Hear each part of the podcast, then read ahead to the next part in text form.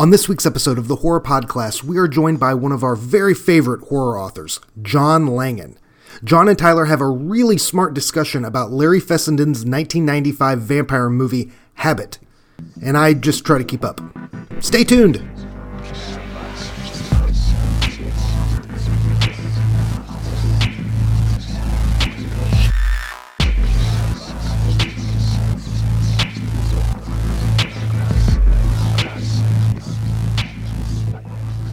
Welcome to the junior year episode three of the Horror Podcast. My name is Tyler, and I am the editor in chief of Signal Horizon and a teacher at a local high school here in Kansas City, Missouri. Signal Horizon is the go to place for smart genre programming. And for all of our coverage, please check out signalhorizon.com. I am joined tonight by our co host and book editor of Signal Horizon, Mike. What's going on, Mike? Not much, man. Usually I'm busy rewatching every episode of Rick and Morty, but Tyler convinced me to put a pause on that tonight. So we are joined because we are joined by a super special guest. Now, I don't know if he's a Rick and Morty fan, but I do know he's a Stoker Award recipient. John Langan. John, how are you doing? I'm doing very well, thanks. And I'm I'm a big Rick and Morty fan. Yay! Yes. Yes. So, uh, usually our first uh, segment here on the show is to kind of talk about what we are reading and watching and excited about. So, they care, the, the audience cares very little about what we are into. John, what uh, what are you most excited about? Uh, I'm excited about what you're excited about. well, I'm excited um, about John Langan, so that's great. I'm excited about myself.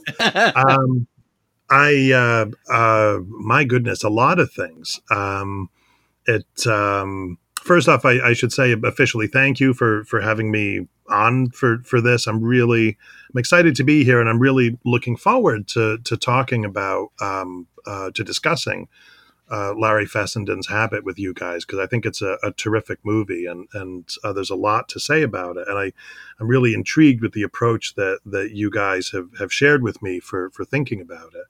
Um, and in terms of stuff um, that I'm I'm watching and reading and excited about now, um, I, uh, I, I, I, just started. I fell asleep last night watching, uh, and that's no reflection on the film. It was I was really tired uh, watching a Korean movie called the, uh, the the translated title was The Priest's Exorcism, uh, which Gemma Files had recommended. Ooh, cool! And um, it, uh, yeah, it's it's um, a, a, Korean Catholic, I, I guess you would say, take on on the exorcism narrative. So I'm really interested to see um, to see where that's gonna where that's gonna go. Um, I'm reading it. It seems um, a million different books right now, but um, among them, uh, Brian Hauser's uh, novel uh, Memento Mori, which is a, a, kind of a lost film uh, book. I mentioned Gemma Files, and there's there's a kind of um, they're they're different kinds of lost film narratives, but they're they're in that same neck of the woods. And Brian's um, is is about a, um, a, a film that may have a connection to uh, to Robert Chambers, The King in Yellow. But oh, cool. he writes the book. Um, he writes the book as if it is like an academic study of this or, or academic account, I, I, guess, a nonfiction book, and and so it's it does some really really brilliant things, and I I um, I really enjoy that. Um, I have Cherie Priest's new one, The Toll, um, and that uh, I hope to get to sometime in the next uh, in the next couple of days. And um, and I'm I'm you know uh, I'm looking at a book now. Um, just started reading a book called The Spectacle of the Void by by David Peak, um, which is another one of these these kind of slender um, theoretical approaches to to horror. He seems to draw, from what I can tell, um, a lot on Laird Barron and and and that sort of cosmic horror thing. So I'm quite interested to see what uh, what he has to say. Very good. Well, it sounds like uh, maybe Memento Mori is playing a little bit with form. I haven't read it, but it sounds like yeah, it's definitely it's definitely doing some formal, interesting formal stuff.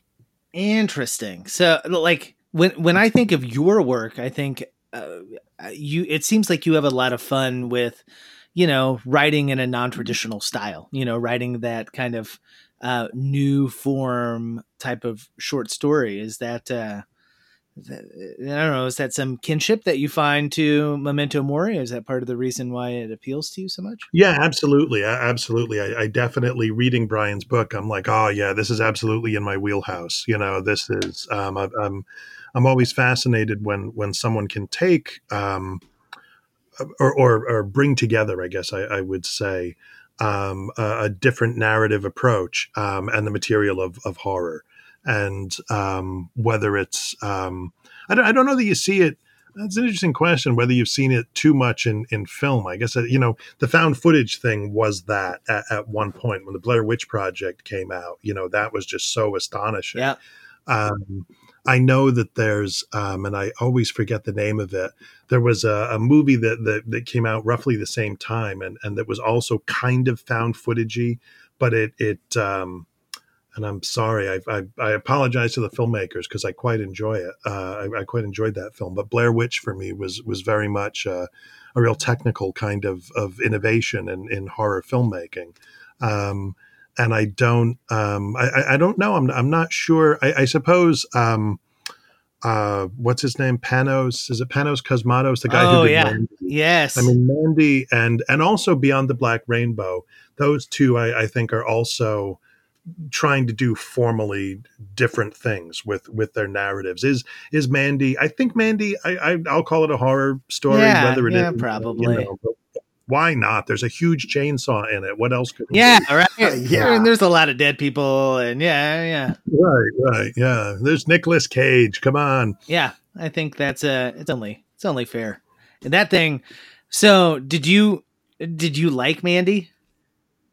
Yeah, actually, I, I enjoyed it a lot. Man, I it's was, so um, strange. It's it is yeah. it is unlike anything else. So, yeah, and I think that's you know I I think in in um, in film and in uh, in, in literature, um, you know, one of the things that, that I guess I respond to is is the presence of a, of a kind of individual vision, you know, uh, where and, and you know what you see in in in, in Panos's films is very dramatic. Obviously, it's like like the style is it's all there, it's all in your face. But I, I think that there were you know, I think Larry Fessenden has also a very particular vision, but it, it's realized in in a in a different a different narrative approach, but um, or a different stylistic approach. I mean, but I, I think that there's something um, really cool when when you the, the that happens when you you see somebody who who kind of you know is is is taking what they're doing seriously. Maybe that's the best way to to put it. Um, and and yeah, Panos' stuff. I mean, he's taking it oh, seriously. Yeah. I mean, you may not like it. You may be like, "This is terrible. this is junk," but but you you have to give the guy credit for the I think like the integrity of his vision. Oh yeah, like it's uh unabashedly it is uh it's a big swing, you know, like it is not. Yeah, absolutely. He's, he's swinging for yes, the bleachers. Yeah, yeah it's yeah, it's not absolutely. like I'm going to dip my toes in this, and it in I think maybe that passion is why so many people are really into it, you know, like uh from kind of yeah. all walks. Uh I liked it, uh, but it is so strange that it's hard for me to like get beyond the strangeness. But that's also part of the reason why, like, I don't know, maybe Mike's more into Thomas Ligotti than I am, or like, uh, like you know, Mike was talking to me about Eraserhead when I was like 15 years old. So it's like, you know, I was like, ah, I don't know what that is, but it sounds uh, scary, and uh, I don't think I'd like it. So right. yeah, I totally dig it. So, uh, yeah, no, somebody said to me that that the the way to approach, and it might have actually might have been Laird Barron, um, said to me that that he, yeah, this sounds like something Laird would say, that that his take on Mandy is that Nicolas Cage is basically like a sort of dormant god or or a sort of sleeping god. You know, he's he's he's out there in the wilderness and he's he's cutting down trees and that sort of, but like he. And, and and what happens over the course of the of the movie is he's awakened. Okay um, and to terrible, terrible effect uh, for for everybody, uh, everybody who crosses yeah. him. Yeah. yeah. Oh, I totally. Yeah, I think that's a great interpretation. Yeah, because he says he says at the end, right when he when he when he has his climactic confrontation with uh, the the priestly the, the cult leader, you know, I am your god now. You know that that it's it's not like like it's not just uh, what would you say like Cage overdoing it or something. No, it's it's he's having his um, not apotheosis maybe is that the word um he he is he's sort of entering into his sure. godhood you know and, and um and i yeah i like that I, I, like that reading of the film myself yeah uh, i think that's great well i think uh as much as I could make an entire, you know, hour and a half out of just listening to what John Langan thinks about Mandy, that may be, hey, we might have you on next season and we'll talk about that. That sounds great. I love it. Okay, all right. uh, we'll move on to Dark Corners of the Web. Mike, uh, do you see what we have for Dark Corners of the Web? I think it's pretty fantastic. Dark, dark, dark, dark corners, corners of the web. Yeah, our Dark Corners of the Web this week is uh, The Underground Economy by John Langan. You can find it for free on uh, nightmaremagazine.com. If you've never checked out any of John's work, just head on over there free to read, and then you can come back and get some more.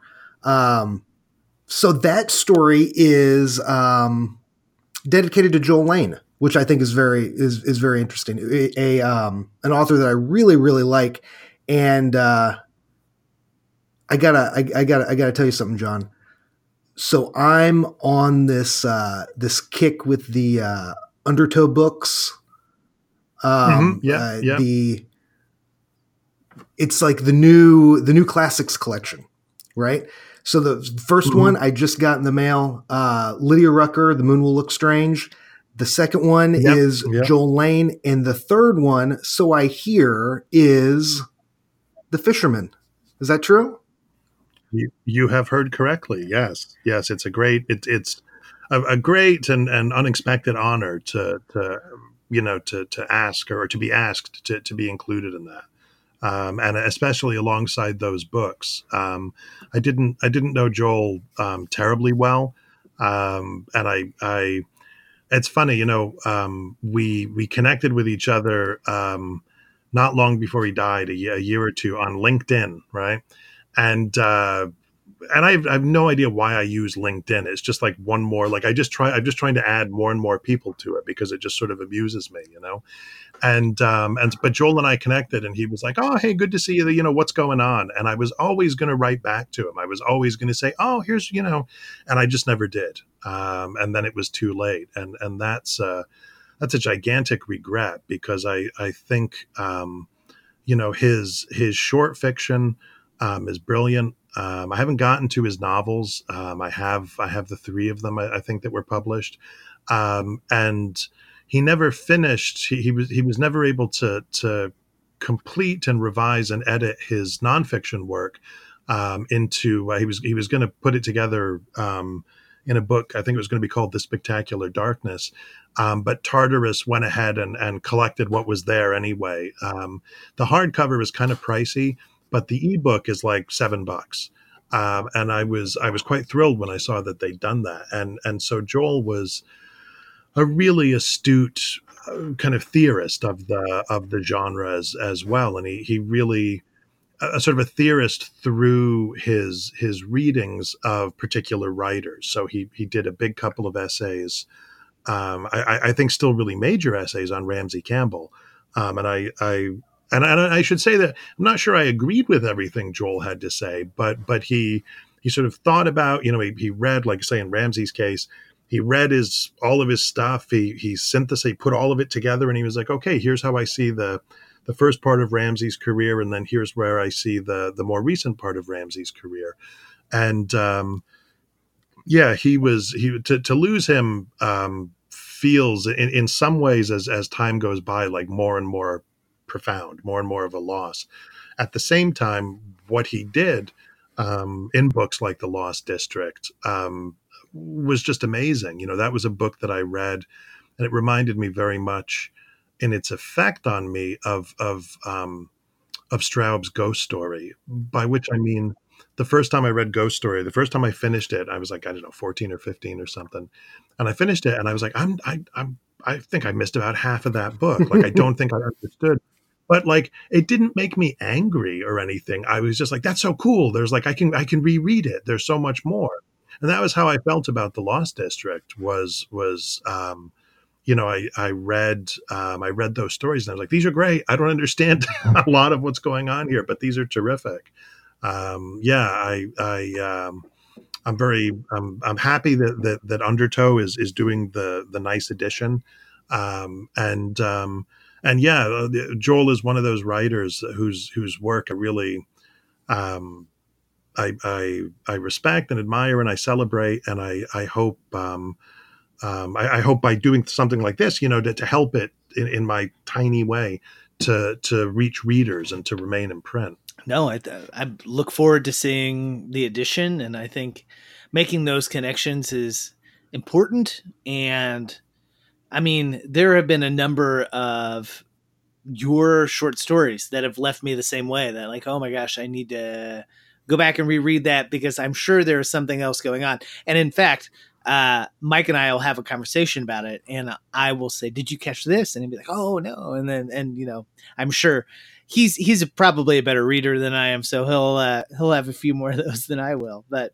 yeah, I mean, I think that's a mark of a good writer is that there are always new things to pick up on a second reading. Yeah, I mean, Nabokov, uh, Nabokov says that literature is that which we are ah. always rereading. And I, I, think there's some truth to that. Uh, I think that's a yeah. good way to think about it. Some things you can consume once and you don't need to reread them, except maybe just for the pleasure of the familiar. And that's, yeah. that's totally fine. Um, that's my hamburger example, you know, that, that a, a Big Mac is never going to be any better than it was the last time you had it but yeah. sometimes that's okay. That's it's come, you know, that's what you want, the comfort of the familiar. But if you want the real taste experience, you've got to go to your local place that makes a really, really yep. great hamburger. Yeah, no, and I, I think uh, there there are some things that you try once and you're like, I'm glad I tried it, but I, I, you know, like I have zero desire to ever try that again. Case in point, uh, Bret Easton Ellis's uh, American Psycho. Like I'm glad I read it, but I have zero desire to I, you know, I read it at a very specific moment in my life and it was what it was. And I know, you know, like I know exactly what it was. Maybe, you know, maybe I, I should reread it because right. it would be different now in my 30s than it would be in my 20s. But yeah, whatever. I, I digress. But yeah, I totally get what you're saying. Now that you've now that you've gained the desire to kill everyone around you. yeah, right, exactly. Is, now that I've had, yeah, it reads. Yeah. Now that I've got now. business cards, maybe I should go back and revisit uh, one's obsession with him. Yeah. Well, I think that's great. Uh, and I think this would be a, a good time to transition into uh, today's essential question. Today's essential question will be In what ways does the 1995 Larry Fessenden directed movie Habit reflect the theories of Mark Fisher? Mike, you want to describe how the podcast will work? The podcast goes in three acts. First, we're going to talk about the theory. In this case, uh, Mark Fisher and his theories on kind of pop culture and whatnots. Then we're going to move on to discuss the movie, which is really cool and I hadn't seen before this, and uh, I loved. And three, we're going to go see how the movie handles the theory or how the theory applies back to the movie. I think that's great. Well, let's uh, before we get anywhere, let's ring the spoiler bell because uh, you never know when a spoiler might pop up. And granted, this movie was, uh, you know, released in 1995, so hopefully those that want to see it should see it. But but to be fair, Mike, you hadn't seen this movie yet. I had not. No. Yeah. So ring that spoiler bell just in case. Okay.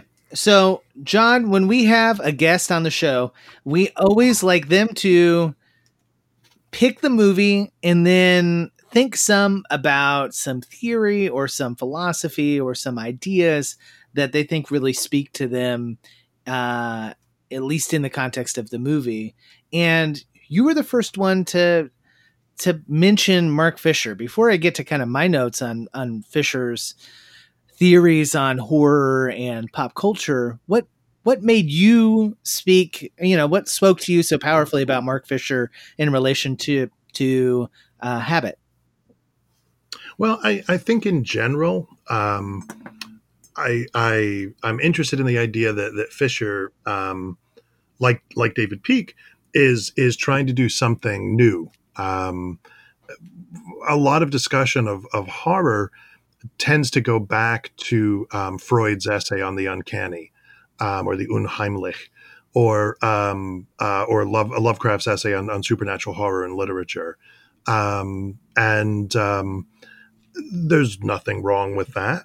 Um, but I also think that there are a lot of interesting things that have been done since that time um, uh, what Stephen King does in in Danse Macabre say is really interesting, and it's something that, um, for whatever reason, that that book doesn't seem to be taken as seriously as as I think it should be. Um, certainly not as seriously as as the Freud essay is say, um, and I I think that um, someone like Mark Fisher say um, is is who who sadly passed away. I, I think it was the last year or the year before last, but but he was engaged in some really interesting stuff in, in terms of trying to to think through new ways to to approach um, the material of the fantastic. Um, um, and so I, I think that um, obviously not every theory works for every text um, or works as well for every text. Um, and sometimes the only way to find that out is is to apply it, you know, to, to see, well, what happens if we read if we read this text in light of of this theory.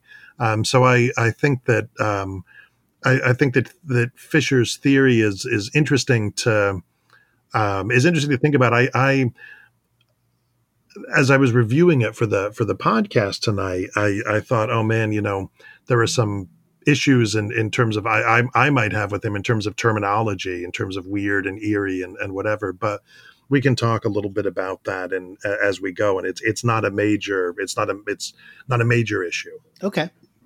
Very good. Well i think the the first kind of concept that mark fisher talks about and it is probably the most exciting to me because i've written some about uh, the concept of toxic nostalgia which is this thing that seems to have gripped the nation where like we pine for the good old days despite the fact that the good old days weren't that good at least for a lot of people and probably not even good for the people that are pining for them right?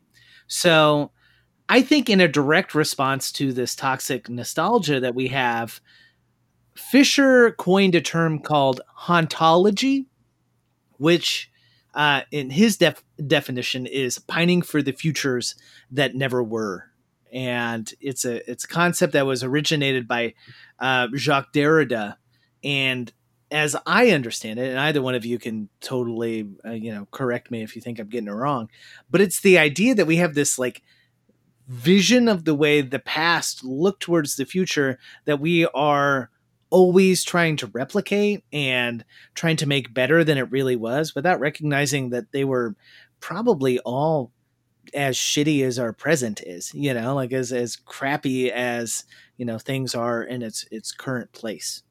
Does that make sense? Yeah. Mike, what uh, what do you think about hauntology? Yeah, I was not as familiar with hauntology um, because most of Fisher's work that I'm familiar with actually came from uh, capitalist realism, which I think is another yeah. fantastic concept, completely different, but uh, but really really interesting. And I had done a lot of reading about that. The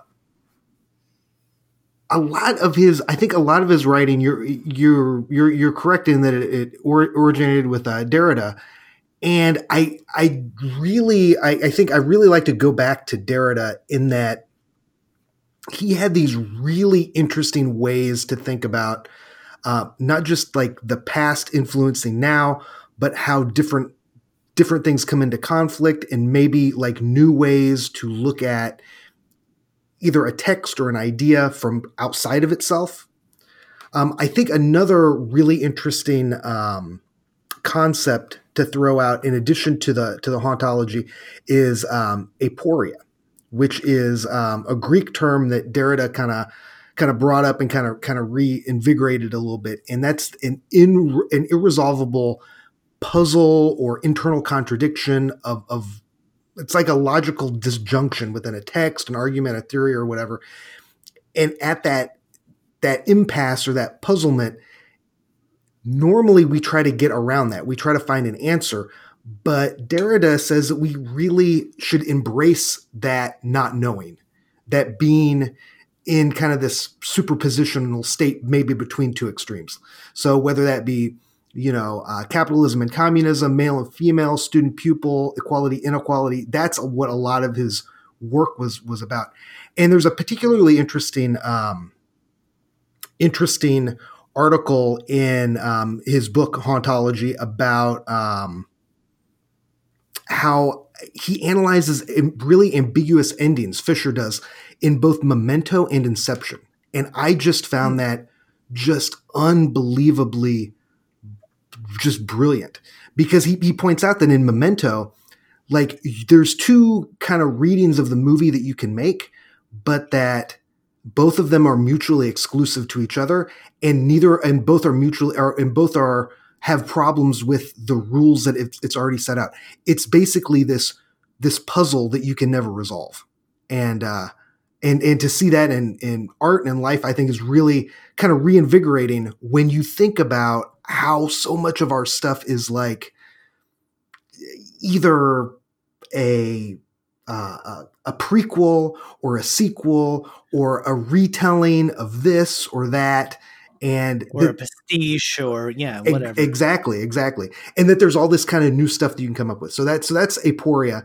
Um and and when we're talking about exactly like like that the pastiche or trying to reinvigorate an older idea um, John, I, I think that there's two of your stories that just do that beautifully, beautifully, and that's Technicolor and uh, am I going to pronounce this right? Hawk. Oh yeah, um, yeah. Hawk, I, I, guess would be the. It's a Dutch word, so I, I think. nice. we feel so much better. Hey, whatever yeah. you say goes. I mean, yes, Yes, absolutely. Yes, of course. This is the voice of the author. yeah, right. Speaking of post-structural theory, yeah.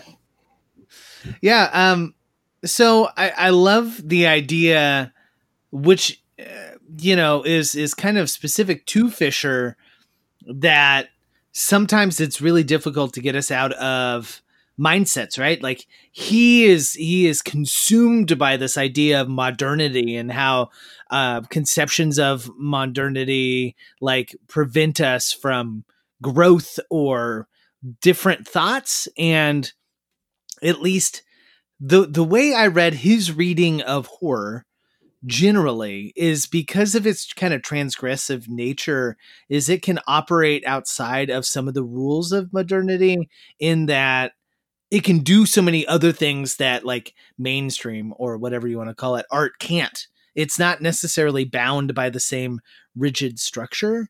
So i i i guess my my concept really stems from maybe the idea of liminal spaces. John what do you think horror's role plays with the idea of liminal space because I think they really go hand in hand, and especially I think in a lot of your writing, I, I, I can see a lot of those connections. Yeah, I, I think. I mean, man, there's a there's a. Uh, I mean, even that the notion of liminal space, I I think it it functions on on a lot of different levels, right? And and there's there's a way in which as as a writer of horror fiction, unless you're Stephen King, and even if you are Stephen King, you exist in a liminal space vis-a-vis the literary mainstream, and not not only the, the literary mainstream, but but vis-a-vis the sort of the the um, how would you put it the the field of of um, of genre. Um, you're you're kind of a step up from romance fiction. Um, but maybe, but maybe not. Um, the romance writer certainly wouldn't feel that way and um, but you know like like science fiction and fantasy may argue with one another about who's better but they can both agree that at least they're not horror um, and um and um you know you'll you'll um so so so there's a kind of like a sociological um if if you will um aspect to to the to, to the liminal space that horror occupies and, and that horror um, and, and a sort of almost a, um, yeah within the within the the the culture of uh, of of um, of genre fiction at the same time, that space can be a space where you can do really, really cool things because who cares? Um, you, you, don't have the pressure of expectations um, that you that you might have if you're trying to sell a story to the New Yorker or, or you know what have you. Um, so so liminal spaces are you know they're, they're they're sort of simultaneously i think spaces of of call it abjection but also spaces of, of kind of radical possibility and, and experimentation yeah. um, i i think um, you know they're they're the spaces obviously that are not part of the the received narrative or or, or not the received narrative but but call it the official narrative something like that. Um, so you mentioned those people who want to go back to the past.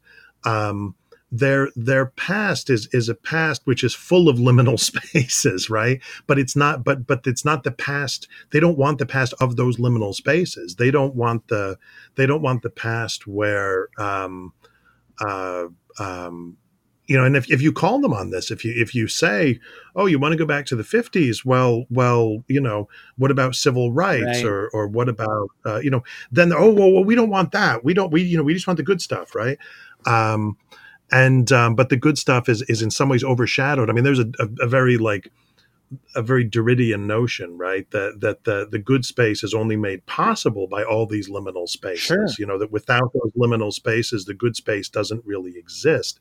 And what frightens a, a lot of people who want that good space um, or what they see as the good space is that now they feel like they can't tell their good space from all these other liminal spaces and it freaks them out yeah. and they don't and it makes them that makes them feel very uncertain and frightened and and whatever um, I, I think that in you know when, when you think about um, when, when I I guess when I think about um, my horror narratives on the on the one hand I'm thinking about liminal spaces um, in in terms of aspects of existence um, quite often manifest in a in a supernatural uh, kind of way um, that that have been obscure to the characters and that the characters find themselves drawn into, and which um, are as often as I can make them not part of a, of a familiar framework. Um, so so I have written a story about a guy who meets the devil. Absolutely, it was. I, I kind of feel like every horror writer should do that. um, and I have written stories for uh, Cthulhu anthologies where if you know your Cthulhu, you know you'll you'll recognize sure. oh that's the Mi-Go over there, you know. Um, but I'm I'm trying as much as I can, um, even in those stories, to to treat those figures in in different kinds of ways. Yeah. To to write about a, a, more liminal, as it were, a, a, a more um, um, a, character of the margins. Sure. I, I guess. Um, I think that the um, the uh, I think also in, in terms of um, in terms of style and what we talked about previously in, in terms of the use of style um, and maybe in terms of language and also narrative structure um, a, a, lot of the the my influences run on on the one hand um, as I've, I've gotten older I've, I've become a big fan of writers I hated when I was a kid, people like Dickens and Henry James. And those kind of, you know, high stylists are it's funny we think about them as occupying a central place especially james right? We think about him as enter, entering uh, as occupying a central place in the in in the canon but ask how many ask people you know how many people have actually read james? I mean everybody reads the turn of the screw when you're an undergrad because you have to. Um, right. and and because you found out that mike flanagan's doing that for season two of his haunting show. Yeah. Speaking of hauntings right? Yeah well, but um the other things, th- the the go ahead. Sorry, not not to step on you, but uh, your your idea that you take uh, an old concept, but you try to frame it in a in a liminal way, right? I am reminded of your werewolf story in Wide Carnivorous Sky, right? I think uh, mm-hmm. I'm blanking on the title because I'm really bad at all of that. But uh, it's called the, the Revel. Yes, uh, the story itself almost feels like you know like the the the new thing right in in in being a chef right the, the new culinary step is a deconstructed like BLT, right? Where they would put your like Right. bacon on the side and your bread on the side and your your lettuce and your tomato, and you'd be like, eh. It, it feels like a deconstructed werewolf story in that you know you you wanted to take this thing but give us a different framing agent perhaps but also you know present us a different way to read the story and in that way it doesn't have that kind of romance of uh, a werewolf story and uh, what i mean by that is it doesn't have that kind of hauntology that a lot of werewolf pastiche sometimes is does that make sense I think so. I, I think so. I mean, I was I was in. And what's interesting to me is is that that story was was more so, I think, than any other story I've written. Very influenced by uh, John Barth's work. Um, I, I came across uh, Lost in the Funhouse uh, when I was an undergraduate, and I, I just I just loved that story, and I, I loved what what Barth did there. Um, and and I read read some of Chimera um, as as well, and I, I, I love the way that, that he deconstructed these the, the the process of storytelling, and also these these uh, ancient myths, and um, so that was and you know I mean I mean Barth is is he's doing those um, those books in the the late '60s, early '70s at, at the same time that that Derrida uh, et al. are, are breaking big, um, and everybody's like, "Oh my God, look at what's going Yeah. on." I'm, I'm honestly not clear. Barth was at uh, Johns Hopkins, and I, I don't know if he was there when they had the famous seminar that brought all the all the um, French uh, thinkers over to to talk. I, I kind of think that was it's either 64 or 66 and i just don't know if he was there by Sure. that point so like i don't know you know i mean i mean but but having said that i think that a lot of those ideas were were in the air um you know you think about um you know peter fonda just died right? And you watch easy rider and and you know um, a film like that which in some ways is it seems like this straightforward road narrative. Also there, there's there's not only the um the the LSD trip section, but but there were flashes uh, forward to what's going to happen in the in the narrative. So so even there, there were there um, in in a film like that, which was you know geared at, at, sort of a young hip audience and, and whatever, there were experimental things going on with with uh, with Sure. narrative. Yeah. Well, before we get too lost in hauntology, I do want to take a moment and talk about conceptions of the weird and eerie, which is the other kind of big uh, concept, the big idea that Mark Fisher brings to the stage.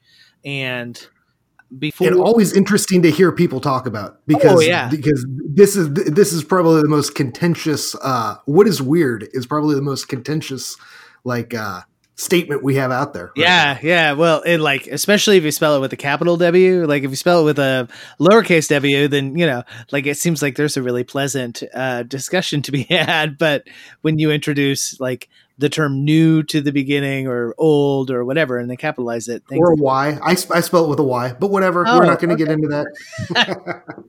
All right, Mike. Mike lives in the liminal space of what uh, the weird definition is.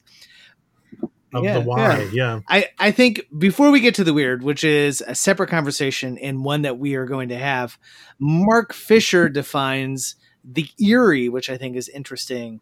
Uh, oh, actually, he defines the weird as a kind of wrongness, whereas uh, the eerie is a situation in, in which something is there that shouldn't be, or where there is something that should be there that is missing. So, I like he has a pretty developed definition of what is eerie and one that made total sense to me. I, I and I think maybe when we get into the discussion of the film, I, I think we can see a lot of those concepts. So, what do you two think? You both are probably a little more versed in the subgenre than I am. How would you define big W weird? I'm going to let Mike. I'm, Oh, I'm just going to crap, like man. talk Oh, for- crap. Yes. You know, Well, No, well think- done, John. Well done. Yes. Throw, All right. throw Mike. So so in in general, right? I think that there's and I more more to this particular discussion that we'll get into with the with the movie. I think that there's a lot of like weird and eerie concepts that lose it over time. Like for example, the vampire. right?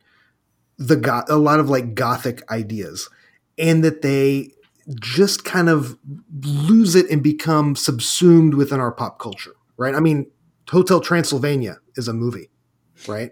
A, And, a quite you know, popular one. That thing made like a quite- 150 million dollars or something. a, a quite popular one. But even before that, you know, you had the Addams Family, right, which was comedy horror, whatever you want to call it. They just kind of lose their, uh, I don't know, their their weirdness, their eeriness. Um, if you put a vampire in a movie, if you put a werewolf in a movie, there's all of this extra baggage that comes comes along with it that doesn't make it that doesn't make it fit anymore.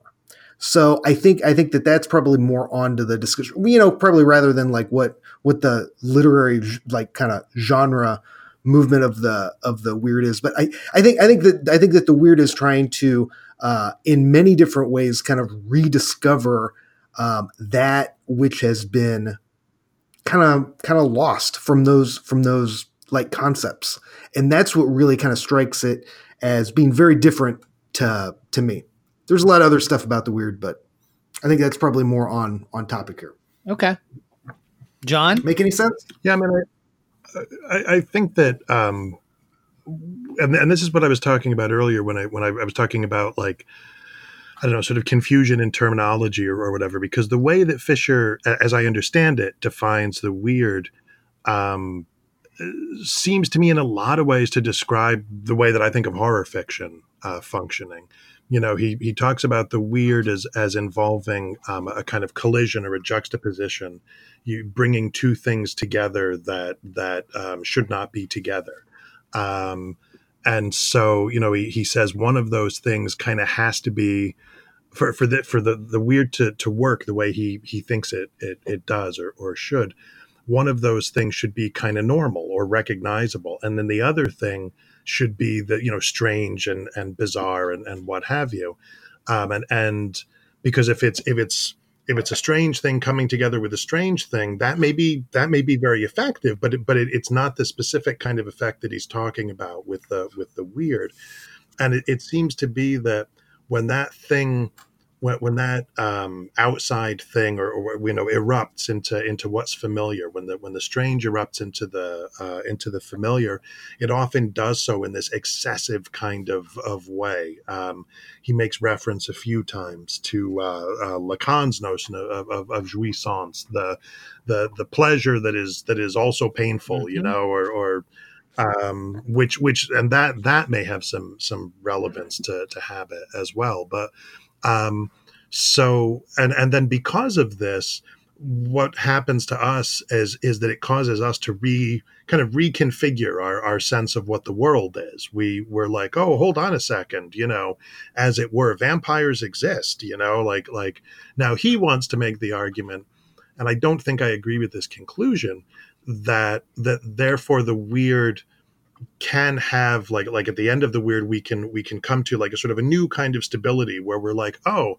all right well we live in a world where vampires exist. Okay so like we we understand the world now you know?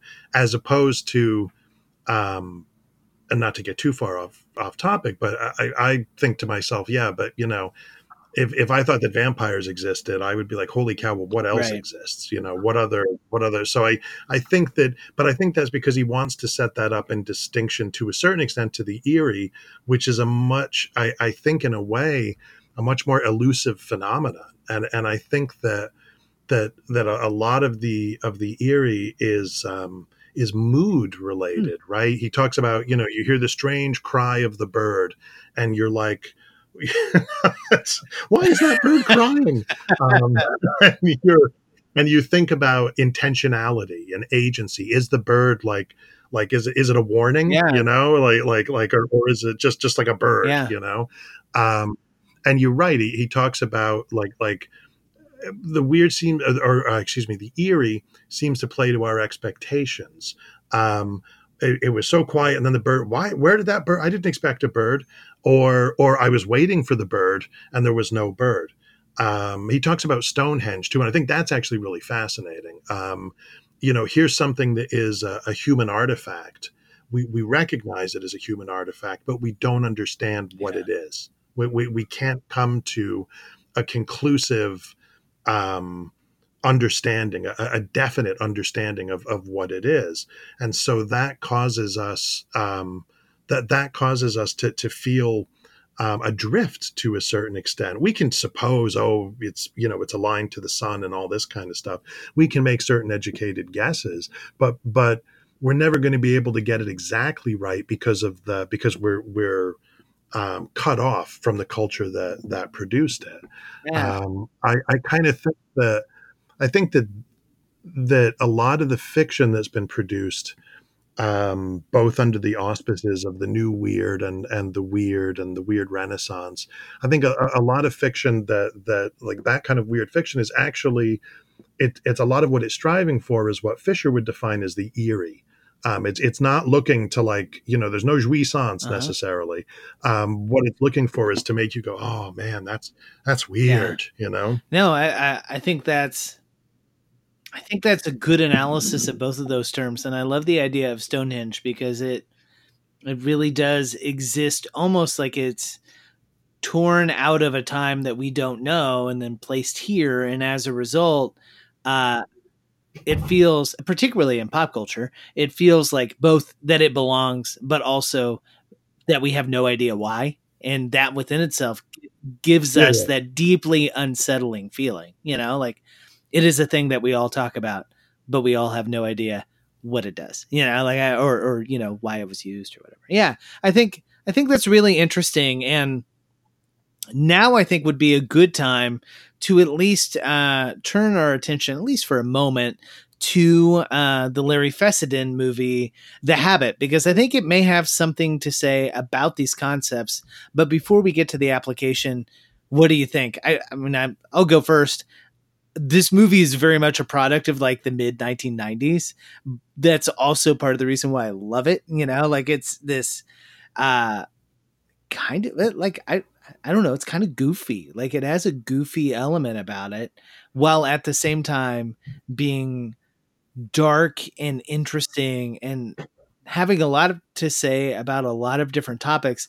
But probably what i loved most about it was its portrayal of what I what I assume is New York, which is a like a pre it feels like a pre Giuliani New York. It's kind of dirty. It's it's uh it feels dangerous in some elements. It feels dark, you know. And I I love that. Oh, you know, like almost probably Mark Fisher is going to gag at this, but uh or I would would gag at this. But it, like it gives me a sense of nostalgia because of that particular framing of of the film. But I absolutely adored it. I thought it was really interesting to watch. Um, John, why initially did you recommend this film? Well, you know, the the Habit was a movie that I watched, or Habit, I, I think. Um, anyway, it, it, was a movie that I watched because of another Larry Fessenden movie. He he made a movie called uh, Wendigo, mm-hmm and it was shot um, locally or, or, close enough to where I live, up up in the Catskills, and so it received a lot of, of local news coverage. Um, and uh, here's this guy shooting this horror movie in the Catskills and all this, and so um, so I, I, you know, for that reason, I wanted to see it, and I, I saw it, and I really liked it, and. Um, and I'm, I'm asking myself if, if I think when I saw have uh, I think when I saw uh, Wendigo, I think it was probably back in the days of of uh, video stores.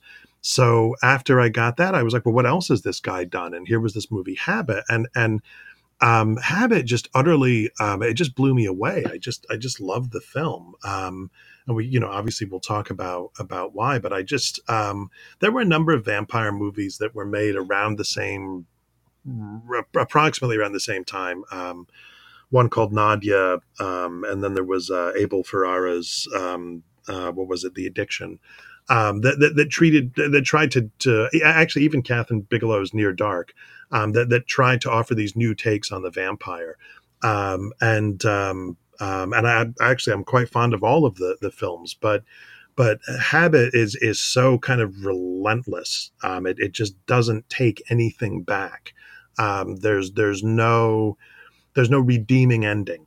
Um, yeah, oh, not I, at I all. Kinda, yeah. I kind of love that. I kind of love the fact that that it that it, it sticks um, it, it it sticks to its guns to the very end, and and you're just left at the end going, "What? Wait, uh, hang on." um, Yeah. you know, that, to I mean- quote Janet Jackson, "That's the end." Yeah. Well, and what struck me as I think really interesting about this film is it is it doesn't give the audience an easy way out. Well, at the same time, I and I thought about this, especially on the rewatch. I don't know if I would call this movie bleak. It's not. It's got some humor to it. It's got like Yeah. that that general goofiness to it. So it's not like a dirge, right? It's not like oh gosh, I have to watch Habit again. You know, like it, it, No, was an no. it was an enjoyable experience, and despite an unhappy ending, like it's it's not torture to get through. And and by torture, I don't mean like watching a bad film, but like you know, it's not like Requiem for a. a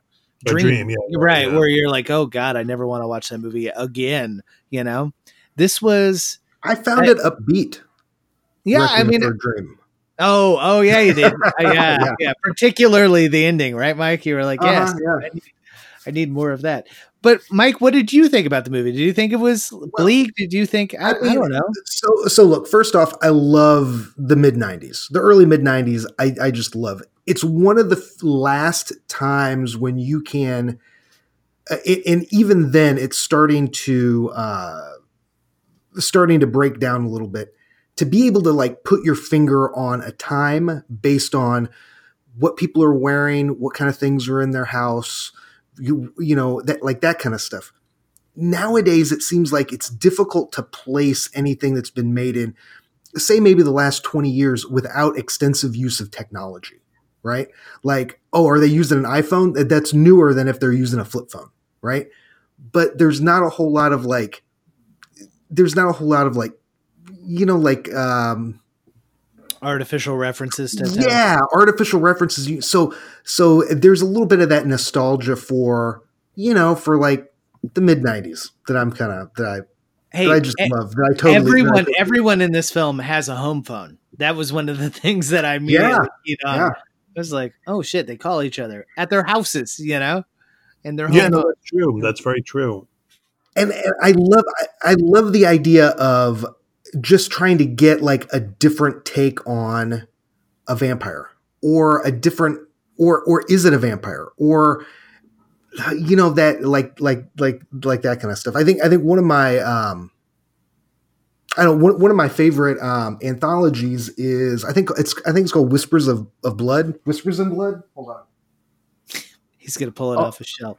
A whisper of blood right it's a it's an older ellen datlow uh, Yeah, yeah, uh, yeah. an- anthology and uh it, there's so many different takes on on vampires there you know and, and there's there's even yeah I, I don't know if she reached out to thomas ligotti or if thomas ligotti had previously written it or whatever it's like you know oh hey here's a vampire story by thomas ligotti it's about it's about a dream vampire that um that kind of kind of haunts a kid, and then uh, by the end he accidentally kills an angel. Right? It's the weirdest thing you can possibly imagine, and it is a vampire story. And uh, I just I, I just love that kind of reimagining and recontextual recontextualizing kind of over and over again of of of of these older kind of gothic elements. So, Mhm. Okay, so question then, as we move on to maybe our application of the theory to the movie, right? Is there a relationship to any of those concepts in the way that we, you know, in the way of, uh, is there any relationship to Mark Fisher's concepts in this reimagining of our older monsters, right? Because, um, Larry Fessenden's newest movie that will be released on September 13th, uh, we got a screener copy of, and it's it's definitely a Frankenstein homage, right? But it has a lot. It has a lot to say about medicine and a lot to say about post traumatic stress and some other things. So my question is: Is there any? re- And maybe there isn't. I don't honestly know. Is there any relationship to Mark Fisher and this constant reimagining of these classic monsters? I, I think, um, yeah, I, I, I think there is. I, I'm, I'm so excited about Depraved. I, I can't even, I can't even. It's it's freaking great. It's Yeah, yeah. really I'm good. really looking forward to it. Um, I, I would, I would, um, at first, you know, it was funny because at, at first, after I, I had completed my rewatch of the movie, like my first thought was, nah, I don't, I don't think so. I don't think Fisher's going to fit for this. But the more I thought about it, the more I thought, no, there were, there were some things, uh, um, and, and possibly also using the, the sort of hauntology ideas, um, that there are some kind of interesting, I, I think, applications and intersections. Um, and, and, um, I want to say like spoiler alert, but also kind of like like like film nerd alert because these things are real like some really specific moments in the in the film. You know, the the film begins with uh, with Sam, who's the character that Larry Fessenden plays, um, in his dead father's apartment, and we'll learn um, over the course of the movie that his father's been dead about maybe about two months. Um, that something happened that his father just kind of like like seemed to like sort of lose the will to live or something like that like at the very end. He, he seems to have died in a sudden and unexpected way. We know that his dad uh, we'll also find out later that his dad is an archaeologist but at the beginning we see uh, him looking through pictures um, and, and, actual photographs not digital photographs. Um, and some of the pictures are of a, a presumably young sam with a beer in his hand. And that's going to be one of the themes of the movie that he's an alcoholic um, but we also see that his father has a beer in his hand as as well. At one point, I think we even see them maybe holding the same beer or passing a beer to one another. And so we get those, and then we also get these pictures that that presumably his father has taken of all of these sites in the ancient world. Um, some of them seem to be ancient temples, others um, seem to be ancient churches, and and maybe not so, you know, by American standards, ancient churches. But uh, maybe not by European standards. And and then we see um, that his father's bed is covered in all these papers, um, stacks of, of papers. Um, and we see a stack of, of National Geographics to one side. So it, it's, and we'll find out, but, but I think this is sort of setting up for us visually that his father was a world traveler. His father, we will, as I said, we'll find out was an archaeologist. Um, and, and his father was also a drinker, whether he was an alcoholic or not, it's, it's, it's not hundred percent clear. Um, I, I, think the indications are that he, he probably was. So, what do we know about alcoholism? You know, we, we know that you get it from your parents, you know, and you get it from other things as well. But, um, but I, I think that there's also an indication that Anna, the vampire or whatever she is, was also associated with his father.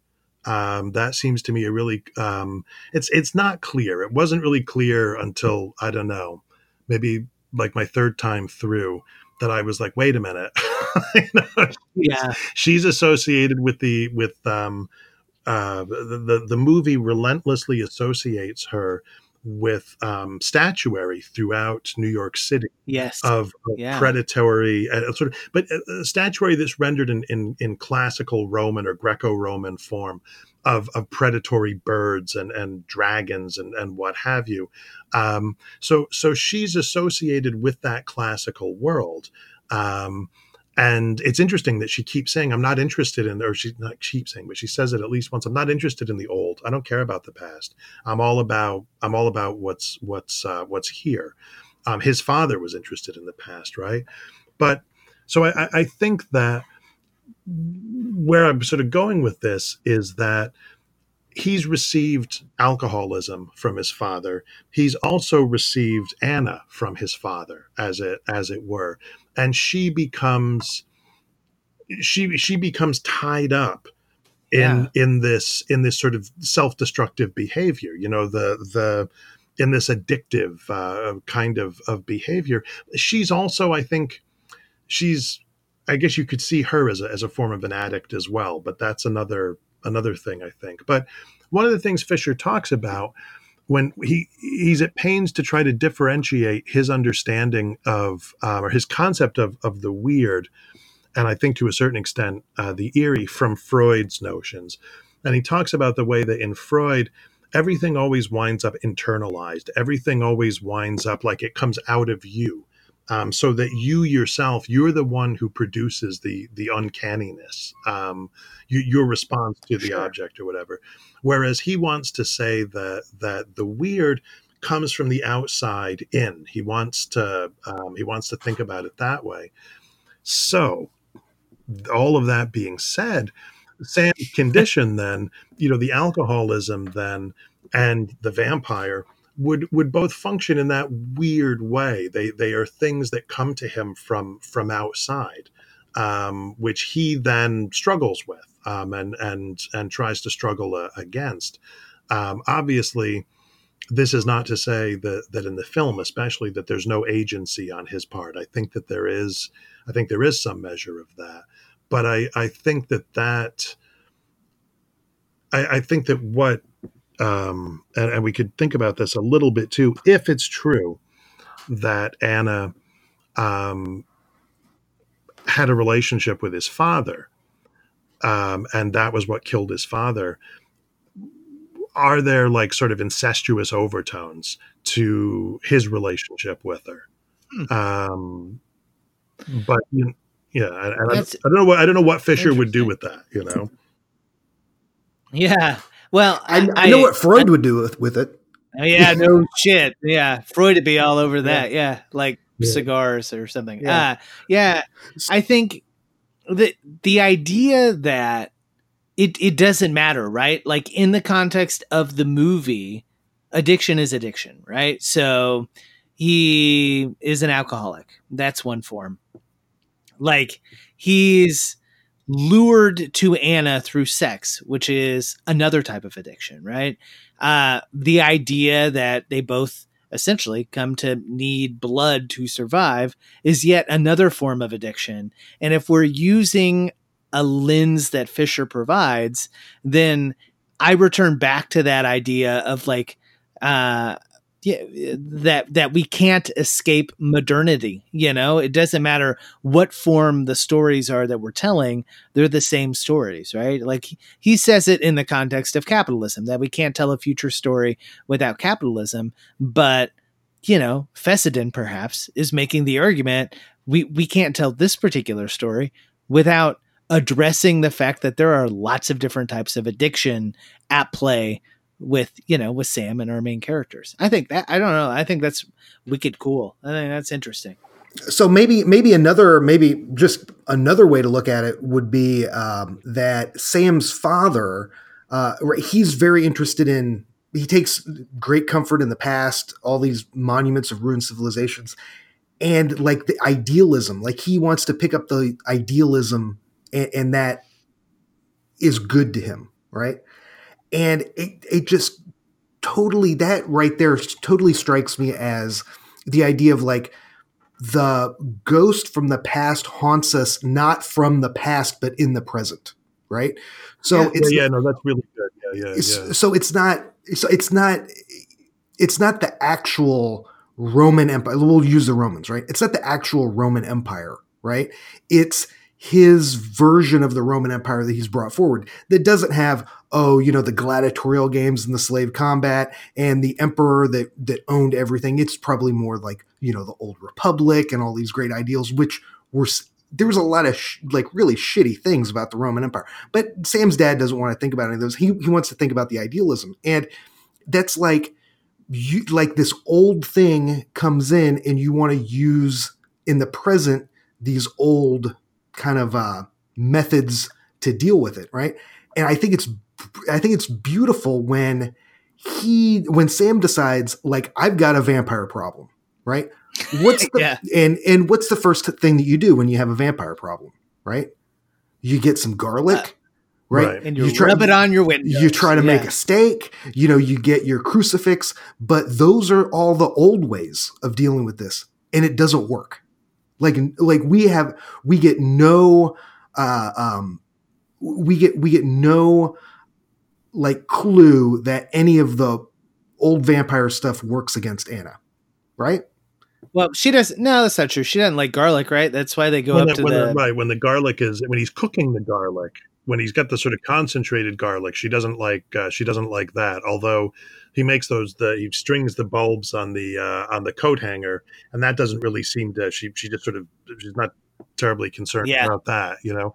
And she does ask him to uh, to invite her in. Uh, right, that's a big deal. Yeah, which. yeah. uh, it, not not to start a, a, separate tangent here, but I think there's uh, there, there's a lot of this movie that reminded me of Let the Right One In, and uh, that's another movie we talked about on the podcast. But it's it's uh, you know kind of a modern day vampire film, but also plays around real loosely with those rules. Yeah, uh, I I think Mike, you're spot on with the idea that we get this this reference to those old civilizations and I'm going to use like the big R romantic vision of the way those those are, right? Like in the at the beginning of this film, we get big R romantic visions of of vampires, right? Like she's pretty uh, attractive. Uh, I mean, androgynous but very pretty, I would say. Uh clearly he's broken up with his girlfriend, so like he doesn't have romantic entanglement. So she comes along, she offers him this big sweeping vision of the way a vampire would be, right? And underneath a big statue bites him for the first time and sucks his blood, right? That's, that's certainly strange. But it's only through progressing through the film do you realize that like the the longing for a future that never was ignores all the shitty parts of like falling in love with a vampire like the fact that she drains your blood every night and turns you into one yourself you know so I, I don't know. I think that's I, I think that's that's really interesting. Yeah, no, there's something. There's definitely something with the um because you're you're you're right, Mark, uh, Mike. I'm sorry that when um uh he's giving the funeral uh oration, you know, when he's a sort of memorial service for his dad, he he he talks about how well you know he was bitter but he was an idealist. Like he didn't he, he wasn't a defeatist right?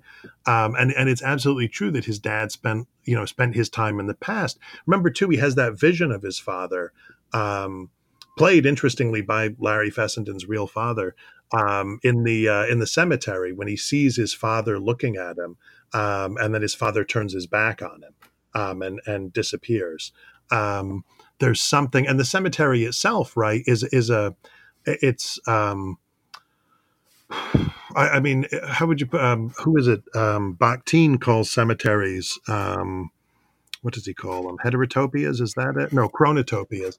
A, a place where many different times are made visible. Um, because huh. of all the oh, I love that. All the different. Yeah, that's that. interesting. Yeah, all the different tombstones, right? And and so here you are here you are in this place where time is all is all kind of mixed up but it's it certainly is a monumental place if you will the kind of place that his father presumably would have been comfortable in. But you know his father sees him and his father turns his back on him. Is that because his father was like oh you're making the same mistake i did you know you're you're you're falling you know she's got you you know or or um, interesting yeah. yeah that that is definitely i, I think it's definitely that like the relationship with his father is definitely part of the the narrative. But you know also his own personal past. Remember that um his friend is it nick? His his significant other uh ray has has had a relationship with sam in the past and um and he was abusive. He was he was he was alcoholic and abusive and which which has to make us wonder if um I, at least make me wonder i think if if uh, liza the most his most recent girlfriend if that's the reason that things have broken up with them. We know you know when when he's helping move stuff she, moving her out of out of the apartment they've shared together her friends keep giving him these these icy stares um, and he's joking, oh, you know, what's wrong with them? Um, well, you know, after we've watched the movie, I think one of the things we have to ask is, was he, you know, physically abusive? Were they were they aware of that? Um, and is is that part of the reason they're giving him those those looks? So his own his own personal past, um, it, th- there's more to it, and and more more that's bad to it as as well. Yeah, yeah, I mean, I think that was that was my reading initially, and as we've kind of talked through it, yeah, dude. Like, uh, I think at the end of the day, he is not uh he's not an innocent creature no. right like he, he he has his own stuff that he has walked through and probably still needs to deal with and the idea that he tries to blame Anna as a vampire, right? It, his his buddy Nick says, and I, I kind of drag this quote out. Uh, vampirism is everywhere. It's hiding in our hearts. It's at the bottom of a bottle or a needle in your arm. It's 500 channels of insipid cultural drivel, the advertising and gluttony draining us of our ability to think. But believe me, it is not to be found embodied in Anna. She probably belongs to one of those blood-sucking cults, but she sure shit is not a vampire. I I love like he wants to externalize all his problems and his buddy nick is like nah man your biggest problem is at the bottom of that bottle you know and i i don't know it seems like a good dude you know like he's telling you what you need to well, hear he is. I mean, I mean, not- Nick is the one who breaks in at the end to try to save him at the at the very last uh, at the very last moment. You know, he's the one who's Mhm. um, and, and he's he's I think he's the one uh, on the street who's who's telling everybody call nine one one. You know, call an ambulance, even though it's it's clearly too late. yeah yeah So so I think I think that that kind of begs the question that and John, I want to know your your view on this because you're really smart, and Tyler, I want want to know your view because you're kind of kind of smart, I guess. Um, i'll take kind of all right all right sweet So I read on a blog, ghostdiaries.com, s- this uh, this blogger finds VH old VHSs and watches them and just kind of talks about them and blogs about them or whatever. Do you think, and I got this idea from them, do you think, link in the show notes, that there are multiple interpretations to this movie? Do you think that it's open to maybe Anna's not a vampire? oh shit uh in that it's Because just be- his because his- because yeah okay it's just it's just him you know maybe he's dating somebody named anna but the whole vampire thing is something that is coming out of coming out of some sort of either mental illness or addiction or or something. It's all internal to sam right? And we can we can look at he is an alcoholic. He's a cutter right? Yeah yeah. Okay he has he has this this wound that won't heal. Maybe it came from a bite maybe it didn't. There's um so i don't she disappears at the end and it doesn't seem like the ending i think is is very is very odd because anna disappears right? And then is it is it is it ray? Is it um his his his friend's girlfriend that's always Oh, dressed okay. that, that by the way is always dressed in old clothing like from the 20s Um, she, yes yes yes yes she had she had previously made out with anna right, right and she and and while, while nick is like oh hey call 911 she doesn't say like hey that girl that i made out with just disappeared in front of my eyes right Yeah, So- I, I think they're okay. n- You know, whatever. If you wanted to read that, if you wanted to take that reading, I'm sure I, I, I would never discount somebody's reading. But like that scene involving the two of them is important in that context because like Anna's clearly trying to get with Ray, and and maybe it's uh, you know, maybe it's just a sexual way, but like there's no male gaze in that scene. It's just the two of them, right? There's just them doing their thing. So I wouldn't understand the reading of the movie that was just about our boy Sam that would also still include that. Does that make sense? Yeah, no, I that that was my I have to that, Yeah. that was my first thought is that the scene with the two of them alone lends credence to the idea that that um, Anna has a, a, a- some type of objective existence out, outside of Sam's perception.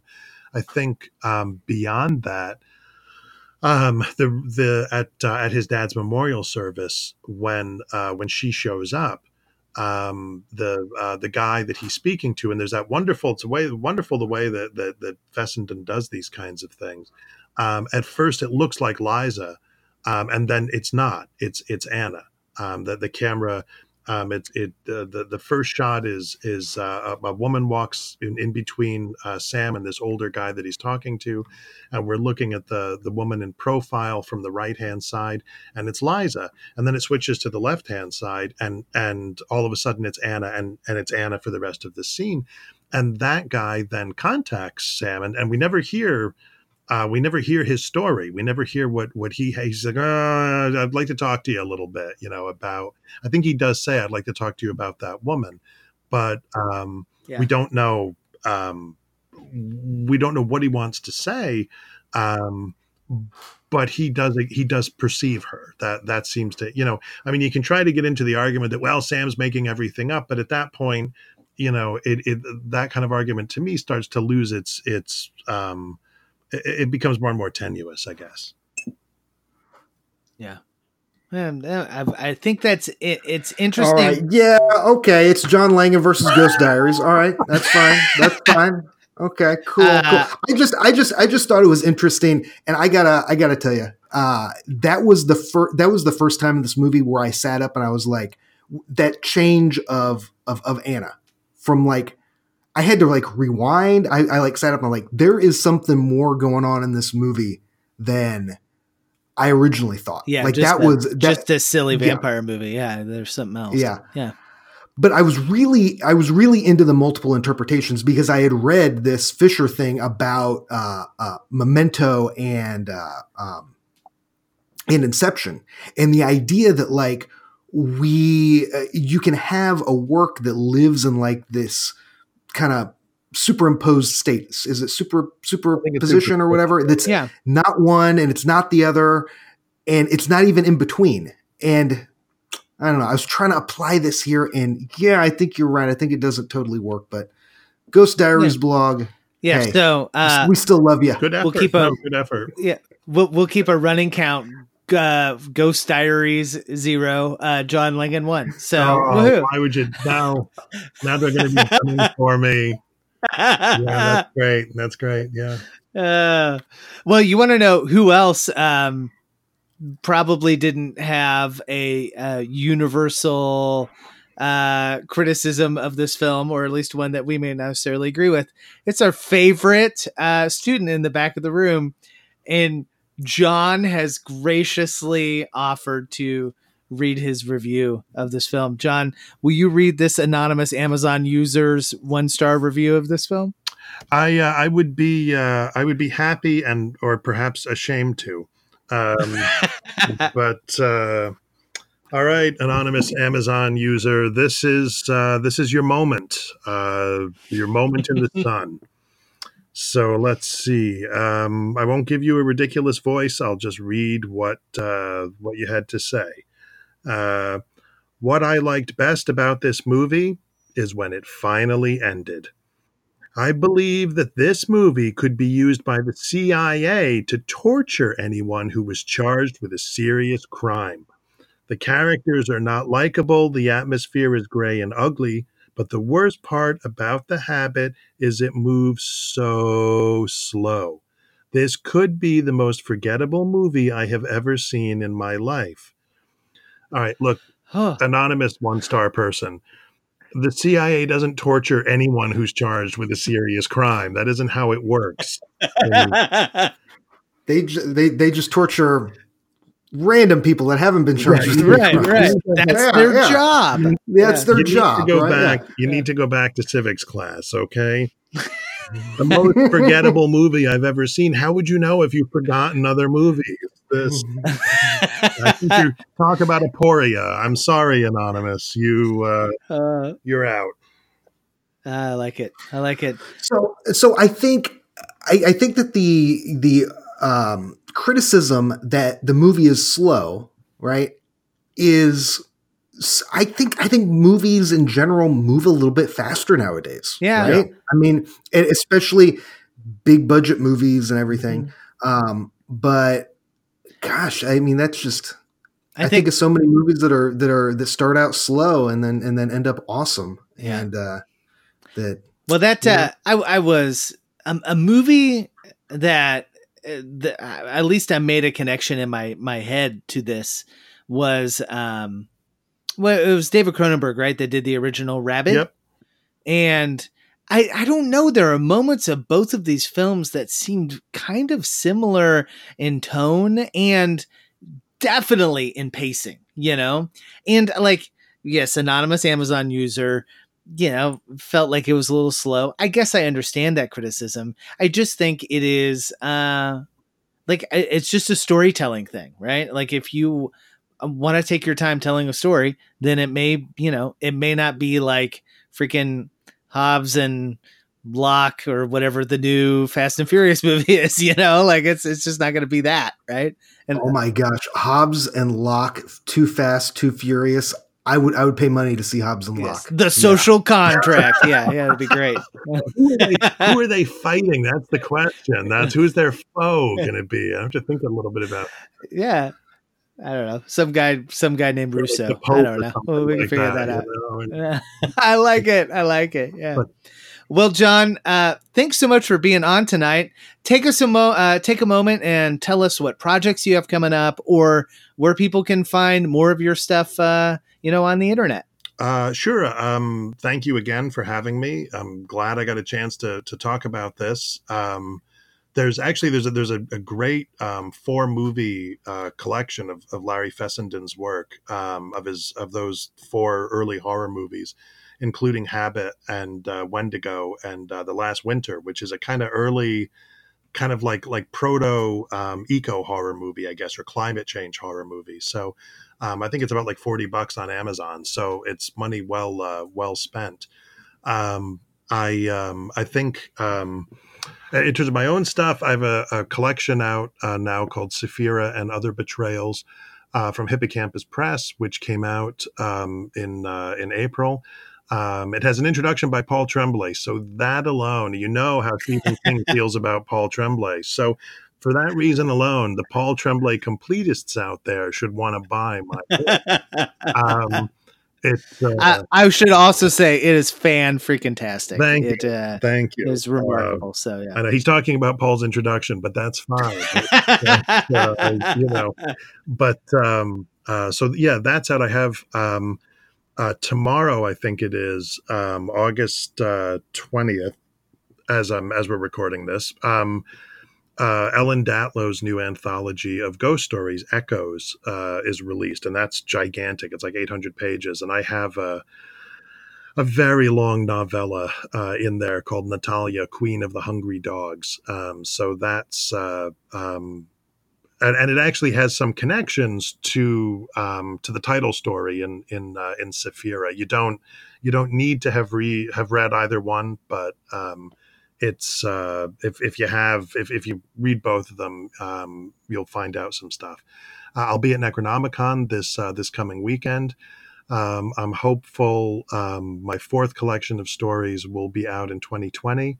Um, I think uh, from Word Horde Press. Um, it's uh, it's uh, going to be called Children of the Fang uh, and Other Genealogies, and um, Stephen Graham Jones has written the introduction for for that. So that's what's on the that's what's on the horizon.